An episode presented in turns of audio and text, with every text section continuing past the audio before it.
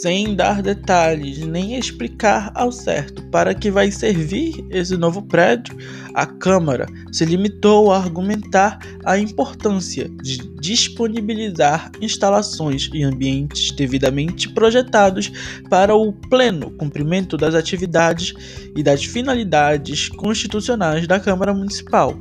E disse que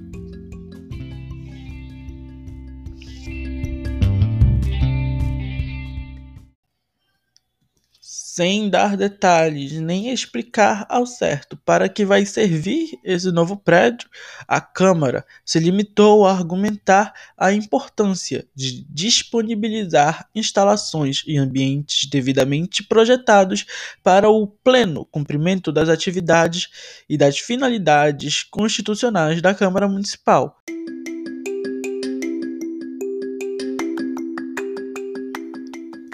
Sem dar detalhes nem explicar ao certo. Para que vai servir esse novo prédio, a Câmara se limitou a argumentar a importância de disponibilizar instalações e ambientes devidamente projetados para o pleno cumprimento das atividades e das finalidades constitucionais da Câmara Municipal.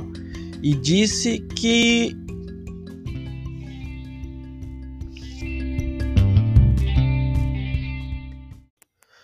Vale lembrar que este é o anexo 2 da Câmara, já que o primeiro prédio anexo foi inaugurado em 2018, ainda na gestão de Wilker Barreto. O anexo 1 da CMM, que leva o nome do ex-vereador Luiz Manuel Santos de Souza, tem dois andares e dez gabinetes da mesa diretora e foi orçado em 4,4 milhões de reais.